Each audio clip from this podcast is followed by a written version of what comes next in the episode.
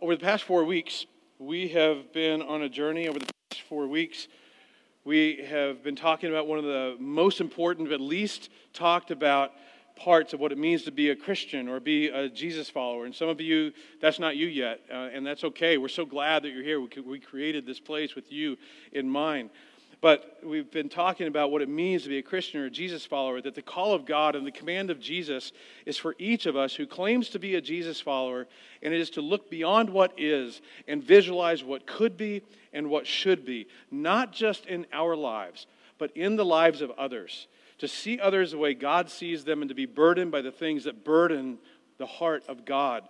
Because the awesome thing is that the God of the universe, who transcends space and time, who Jesus introduced to us as your heavenly Father and mine. He has, an, he has a vision for your individual life, for what He wants to accomplish in and through you, in your singleness, in your marriage, in your career, in your retirement, in your relationships with your children or coworkers, with your fellow students, in your finances and your friendships, in your daily relationships, and beyond that. He has called all of us who believe in Jesus to carve out a generous slice of our time, our talent, and our treasure to invest in and be an active part in uh, a part of what Jesus referred to as his kingdom. That as that through us people could be, experience a compelling glimpse of the love of God and heaven on earth, not from our leftovers, but from our best, from the first fruits. And he has a vision for you being a part of what Jesus meant when he said, Go and make disciples. And what I have been on my knees most mornings praying for, for you and for our church, is that God would birth in each of us and in each of you who calls yourself a Christian a crystal clear understanding of our part in fulfilling the Great Commission because when we put our trust in Jesus Christ, we lost our right to dream dreams and develop plans and develop a vision for a life that puts Christ at the periphery and in the, in the background of our lives, as most people who say they are Christians do. If you're not a Christian, Again, I'm so glad that you're here, that you're listening. So, the good news is this part doesn't apply to you, but if you're considering Jesus, everything that we're talking about gives you a glimpse, more clarity as what it looks like to follow Jesus. But if you are a Christian, one way or another, Jesus is to have center stage in your life and in your relationships. And I get it. For most of us, becoming a Christian was, for the most part, about ourselves because we came to the realization that there's more to this life than this life, and that somehow believing in Jesus will make it so that we can avoid hell and go to heaven when I die. Well, that's not a hard decision, okay? But there is so much more to it than that. And one of the things that comes with being given such an amazing gift is that this gift isn't just for us. The offer of new life is for everyone. But for them to know, someone has to tell them, someone has to show them the way. And that responsibility has been given to each and every one of us who claims to follow Jesus. And we've been tracking with the life of Nehemiah because he was someone who God gave a vision to impact an entire people group and to set the stage for what would happen 400 years later when God in Abad would touch down on this earth in the form of Jesus. It was a vision to rebuild the walls of Jerusalem, but he worked for a pagan king. He lived in Persia. He'd never been to Jerusalem, and no one in Jerusalem cared about rebuilding the walls, otherwise, they would have already done it. So God did some amazing things to get Nehemiah out of Persia to Jerusalem with the resources that he need, needed, time to survey the situation, to rally the troops, to make a plan. And then Nehemiah stood up and he cast the vision. He said, Look, here's how it could be and should be and can be in Jerusalem. And God used Nehemiah's words to stir the hearts of the people. And they stood up and they said, We're in. Let's go. Let's go to work. And Nehemiah organizes the people. And in Nehemiah chapter 2, he gives the battle cry about building, rebuilding the wall. And in verse 18, they replied, the entire community, let us start rebuilding. So they began this great work. Then chapter 3 tells us how it was all organized and who took responsibility for what. So we're not going to read through all of that this morning, but here's what's important to know for our discussion today that for the most part, the people in Jerusalem didn't live in the city because it was broken down. It, was dangerous to live in the city of Jerusalem. So Nehemiah had to gather the people from all around and outside the city and galvanize them into a workforce. What that means is to join in on this great vision and mission, they all had to walk away from other things. They walked away from their fields, from their jobs, their homes. They literally walked away from whatever it was that they were doing in their regular daily life. And they all, as a group, came together and focused on the task at hand to rebuild Jerusalem. Now, Nehemiah, he was a brilliant leader. He divided the wall into 40 sections, and then he assigned different people and different groups to work on different sections of the wall. If you lived in the city, you were assigned the section of the wall that was closest to your home, which again was a brilliant move because obviously the part of the wall that's closest to your home, you're going to give extra attention to. And uh, uh, actually, archaeologists have discovered parts of this wall. There's a picture of the part of the wall, and to it gives you scale. You can see the woman standing up in the top right hand side. Uh, this part of the wall was built during the Persian Empire, and as they dug it up, they recognized that there, this was built from rubble and debris from a previous age, from a previous wall. But the people got to work, and quickly they experienced what anybody with a God given guiding vision for their lives to make a difference in the lives of others experience. That whenever you take a step, whenever you step out, take action, and begin to do something about a God given vision, there is always risk and there is always sacrifice involved. Every time. The risk for these people was pretty clear. They walked away from their normal lives with no guarantee that this was going to work. They could get halfway through this project and just have it fall apart.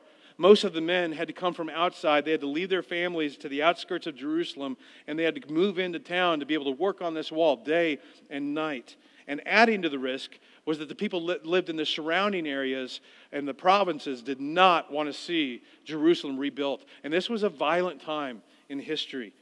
It was going to threaten their trade. It was going to threaten their security and their wealth. And they knew from history what a powerful nation had been, uh, Israel had been at one time. And as we're going to see next week, they gathered an army around them and planned to attack them from all four sides to stop this building. So there was great risk and there was great sacrifice involved. This was not some paid union job with health benefits. This, there was no hourly pay, there was no income at all. And this wasn't something where they just got all the builders and construction workers together. These were farmers and shepherds and merchants and perfumers and seamstresses and women and priests and goldsmiths and perfumers. It was people from all walks of life. So, what I want you to do is, I want you to imagine imagine walking away from your job, whatever, no matter what your job, for two months. Walking away, giving up two entire months of your salary or your pay with no guarantee. They put their trade, their business, their personal lives, they put everything on hold for 52 days. They hunkered down and they focused to, on rebuilding this wall. They took great risk, even risk of total loss. But in taking on that risk and deciding to sacrifice greatly, they experienced, they got to experience something incredible. They got to experience what anyone who has stepped out in faith to go after the call and the vision that God has called them to experiences. And that is when a good idea becomes a passion. And what filled your head begins to fill your heart. And something happened in the hearts of these people.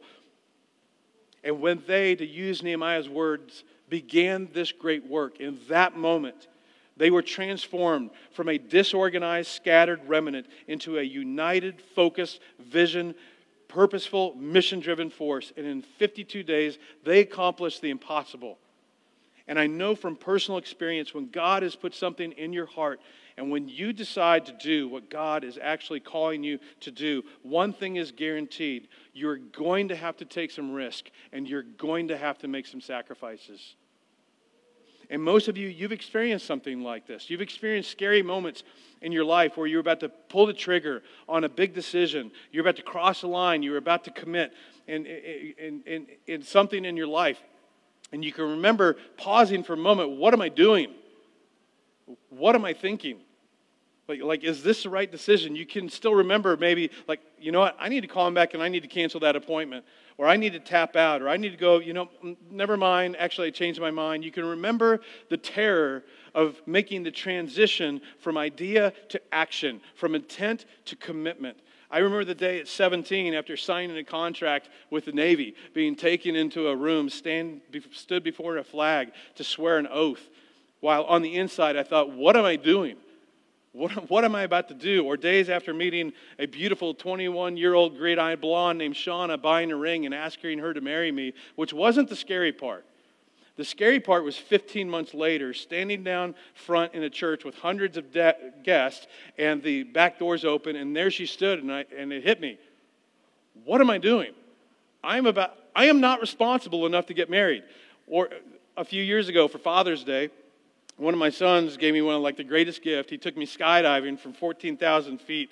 And as you can tell from this picture, if you can't tell, uh, in that moment, I was questioning all of my life choices in that moment. Like, should I tap out? But in spite of that, I leapt. And I'm so glad that I didn't let fear hold me back because now I have a treasure that no one can ever take away from me because I got to experience and have the memory of skydiving and doing it with my son. And we have this shared moment forever.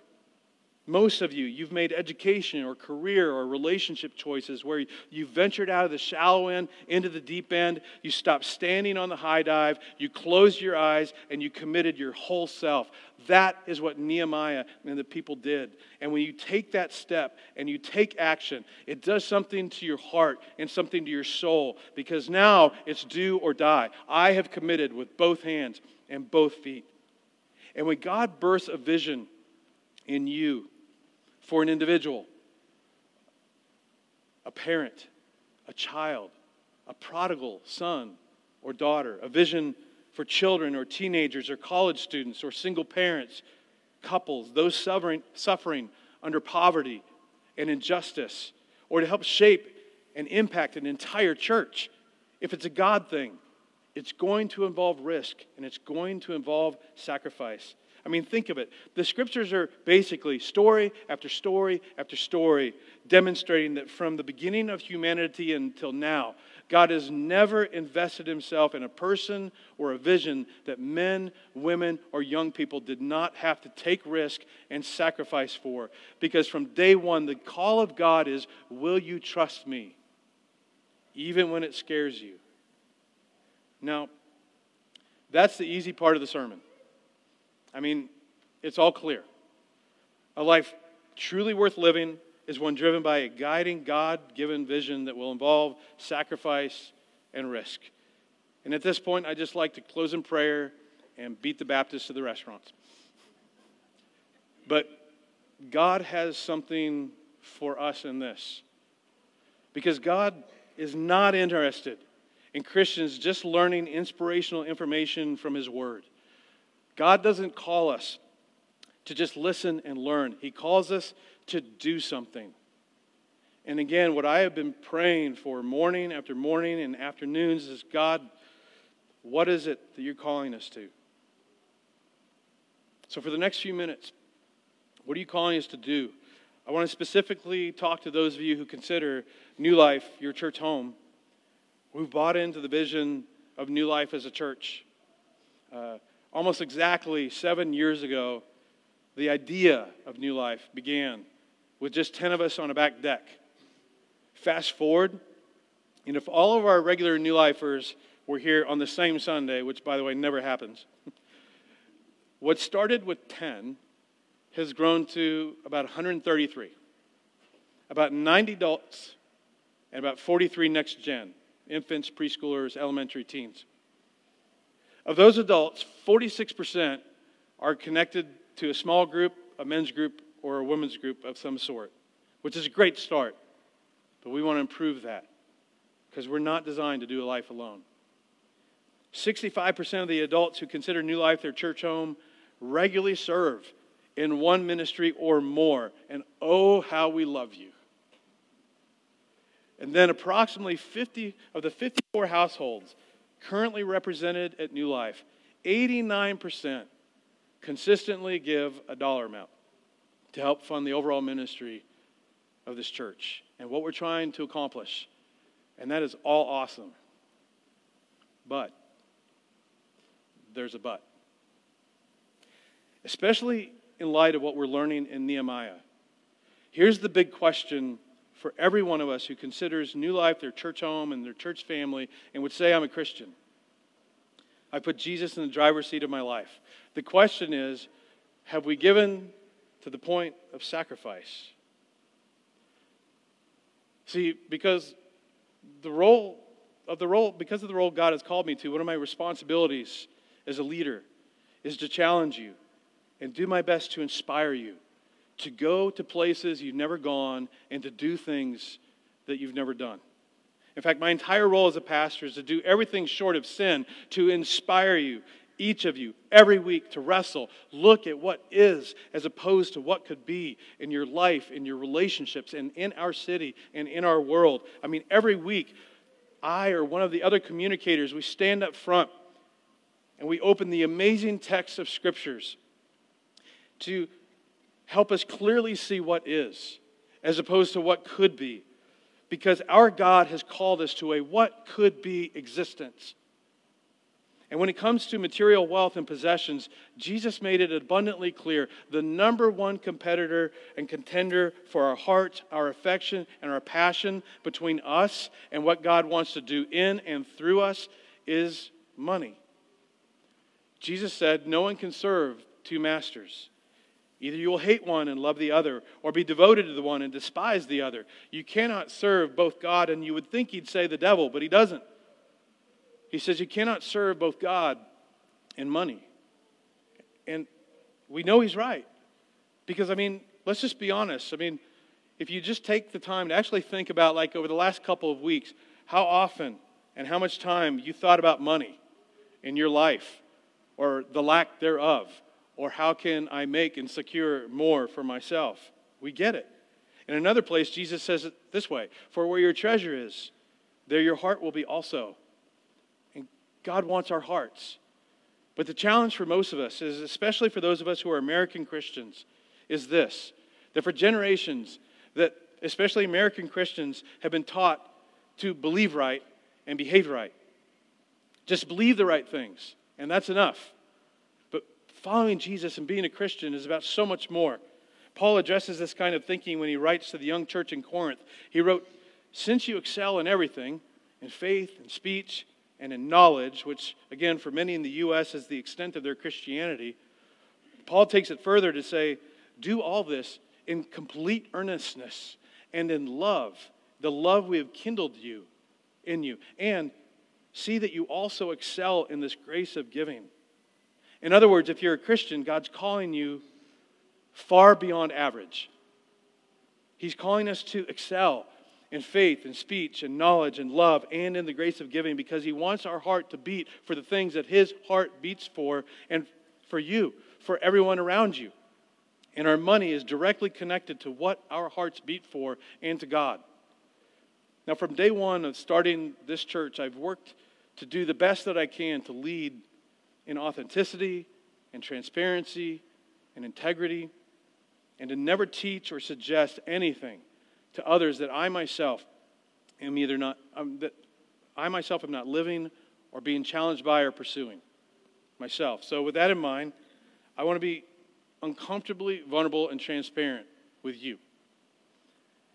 In this sensitive, uncomfortable area of money and faith, I want you to have as much confidence as possible that this isn't do as I say, not as I do, but that you can have confidence that I am in this with you and that I and my wife take seriously the grace of giving. And that maybe by example, to inspire you to go to places you've never gone and do things you've never done. So to be uncomfortably transparent. Since the start of New Life, over the past six years, Shauna and I have personally given over $61,000 to this church community that we believe in and that we love so much. In addition to the ways we seek to be generous towards other opportunities with the resources that God has entrusted to us, we have loved consistently priority percentage giving 10 to 12% of our co- combined God given income to this church community from day one. And again, this it's uncomfortable right now for me to share that with you. And I only share it with you so that you know I'm smoking what I'm selling. Because I want to help inspire you by example to something greater in your own personal life when it comes to money and your relationship with God and what He wants to do in and through you and what we cannot do without you. Now, as you can imagine, for us to give at that level, we've had to adjust our living living standards around that priority. Thank you, Jesus and Dave Ramsey. Uh, it's meant a smaller home. It means it's meant driving an 11 year old car, cutting cable, eating out less than maybe we could. All of that and more we've adjusted around the priority of giving. And please don't get the impression that I'm somehow above anyone else because I'm not. I really like stuff. Like I could live on Amazon. Uh, there are so many things I would love to buy, so many things I would love to do. I would absolutely love having more, newer, faster, shinier. shinier. My family knows that my entire life since I could walk, I've wanted a Jeep. And specifically, I want a black Jeep Sahara edition with tinted windows. And I've wanted that for years. And over the past six years, I could have had one. I would have loved to have gotten our mortgage entirely paid off by this. And we could have done that but only if we cut back on our giving, and we're unwilling to do that. But do you know what we've gotten to experience as a result? Purpose, joy. The local church is the hope of the world and being deeply invested in that, in something bigger than ourselves, and the stories over the last six years that we've gotten to hear and share in of life change, and seeing the deep, lifelong friendships and relationships that have been and are being formed, formed in this community, it gives us a deep sense of purpose and joy. And I think about all the ways our young, small church has been able to serve and bless others outside the walls, outside of the walls of this community, channeling thousands of dollars of household items to refugees in our first year, serving the homeless downtown, being invested in ending sex trafficking and helping victims through our partnership financially and with volunteer time with uh, ICT SOS, the thousands of dollars that we channeled as a community into Project Laundry, an effort to provide free laundry and a free meal every month to under resourced families. And during 2020, especially during lockdown, channeling thousands of dollars to help struggling college students, singles, single moms, families, seniors with groceries, utility bills, rent assistance because they couldn't work or because they lost their income. During that time, we sent thousands of dollars to a sister church in the Bronx that had over 35 COVID deaths alone in one month in one of the poorest, hardest hit areas. And, and we channeled thousands of dollars to two sister churches in Minneapolis that, to help supply them as they served at ground zero zero because that's where they were located as they worked to lead the recovery effort hardest hit from the riots after the murder of George Floyd. And then last year, above and beyond our regular giving, many New Lifers helped channel thousands of dollars into a relief effort for refugees in Poland and Ukraine, with my wife and I in Ukraine and, and, and Poland just two weeks after the Russian invasion began. And with that act, and you guys don't know this, but with that act that began out of this church, it helped spark a massive network that is now serving thousands of refugee men, women, and children in Poland and Ukraine. And knowing that we were able to have skin in the game for all of that, locally, nationally, globally, through this young, small church, worth every penny. And I, for one, want more. You know what else my wife and I have experienced? What others who have chosen to excel in the grace of giving have experienced? God's faithfulness and his generosity. There's an Old Testament passage that states the one thing in the entire Old and New Testament that God invites us to test him in and it's in the area of giving. And Jesus said, Give, and it will be given to you. A good measure, pressed down, shaken together, running over, will be poured into your lap. For the measure you use, it will be measured to you. When we are generous towards the people and the things that burden the heart of God, God blesses that always. When I look back on my life, I see the more we gave, the more God provided. You cannot outgive God. Now, some of you, honestly, you're living on about 105 to 110% of your income. And if you had to give 10%, your world would fall apart. And if that's you, if you're living with financial stress and no breathing room and no margin, as someone who loves you, it's time for a change. God wants far better for you than that, and so do I. Our culture wants to enslave you, but God wants to free you. So if you lack financial margin in your life, if you're stressed about money, if you have fights with a loved one or your spouse over finances, there's a lot of great resources. I just want to recommend one. I'm going to recommend one book. We have a picture, right? Very good. I think got a thumbs up. Okay, so I just want to encourage you to get this book, read it, and apply it. This reading, going through this book and applying it changed mine and my family's life. It gave us a simple, doable plan to help us live with financial margins since 2009, and I so want that for every one of you. And ultimately, for all of us, if we're a Christian, I have to believe that all of us want to live a life and be a part of a God thing, a thing that's going to make a lasting difference and imprint in this world, especially for the next generation. And consistently, God shows up in a big way when individuals decide to get out of the safety of the shallow end and move to the deep waters of what He's calling to, calling us to. And even though the majority of participants in this church give, only a handful, a small handful of us have committed with both hands and both feet to do the work of New Life financially. Most of us have given consistently, but for many, if we were talking over coffee and you're just shooting straight, You'd say, you know, it's, it's true. I've just given out, given out of habit, or I've given some of the leftovers, or compared to my income, quite honestly, I've given out of my abundance. But honestly, I don't really notice it. I don't really miss it. I've not given sacrificially. Many of you not, have not experienced and felt the exhilaration of truly opening your hands, of putting everything on the table and saying, okay, God, here's my paycheck, my savings, my investments. You are the one who gave all of this to me. Now, here, all of it is. What do you want me to put to use for your kingdom world in this church, or your kingdom work in this world and in and through my church? In, in America, you may not know this, the average of what Christians give is 2.5% of their income. And the amazing thing is that the more the American Christian makes statistically, the less they give. In fact, an American Christian bringing home $20,000 a year is 10 times more likely to give 10% or give more generously than the individual bringing home $70,000 a year. Why? Well, because as we make more money, we quit looking at the percentage and we look at the dollars. And here's an embarrassing fact the giving average for Christians almost mirrors the giving average of all Americans, believers and non believers, in what they give to charitable organizations. So, in other words, the average Christian gives the same as the average non Christian. And that should bother us. We do not serve an average God.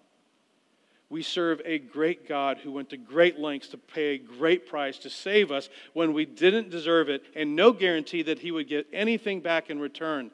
So, how can we be content with average when we are called to be a light and excel in the grace of giving and be, and be irrationally generous in a way that changes the world? So, I'm here today to just say that the time has come for many of you to stop giving nothing or to stop giving God the leftovers or the bits and pieces of your abundance. And it's time to excel in the grace of giving. And it's time for all who believe in Jesus and believe in the mission He's given us in such a way that we feel that we have to adjust our lives around it.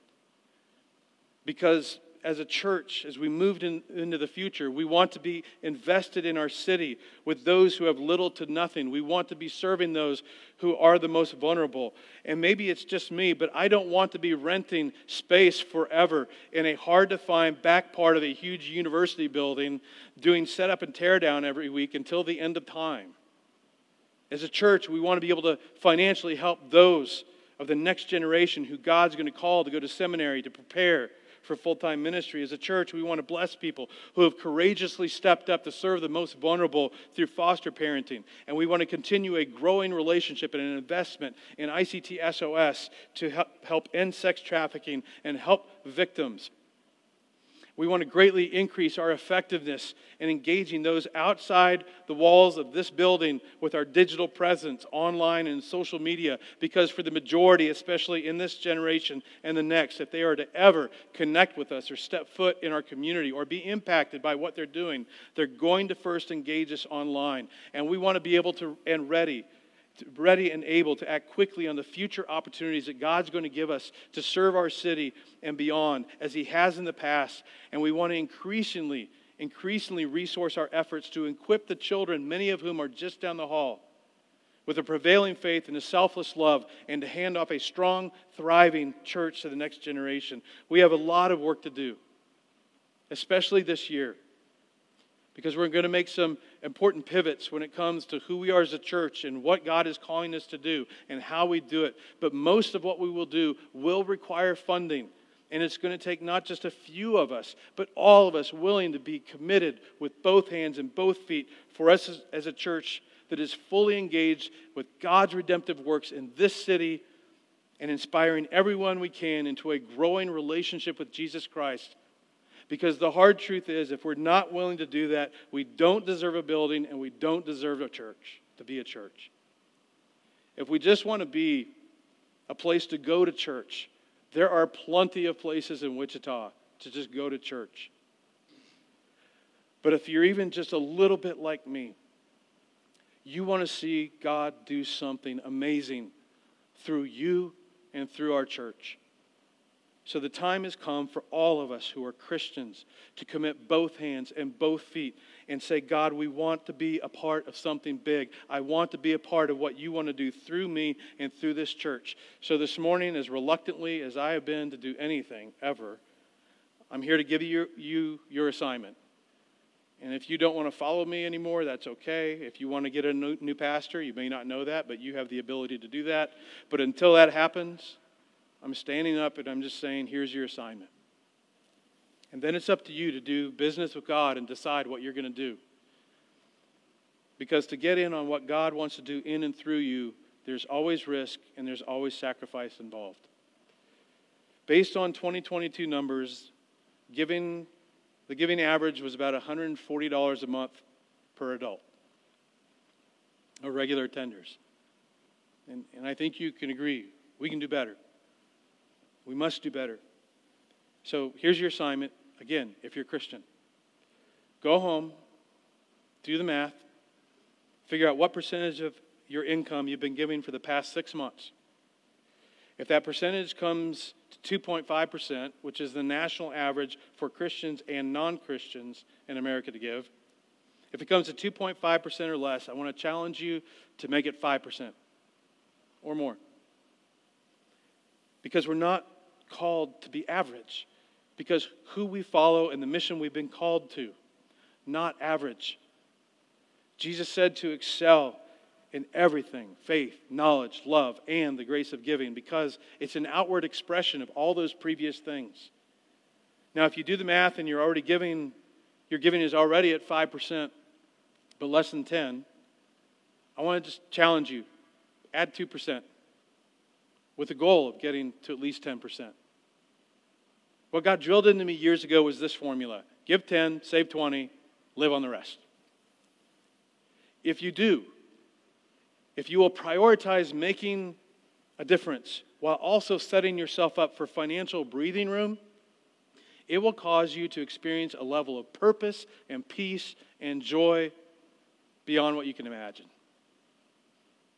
And you can do this. It may take a little time. But my wife and I got there, And yeah, it meant instead of Disney World, we were a tent, we were a tent camping family. Instead of new cars, we primarily drove driven used cars. And just let me say something that's very important. If when I said increase to 5%, you thought, I can do that. That's not your assignment. If when I said add 2% to whatever percentage you're already giving, you thought, I can totally do that. I hate to tell you, that's not your assignment. See, this is about figuring out that percentage where, like my wife and I and several others of us in the church community, we go, hmm, I'm going to feel that. I'm going to have to make some adjustments. I'm not going to be able to continue doing things the way I've always done them. I'm not going to be able to keep my gold card membership at Starbucks anymore.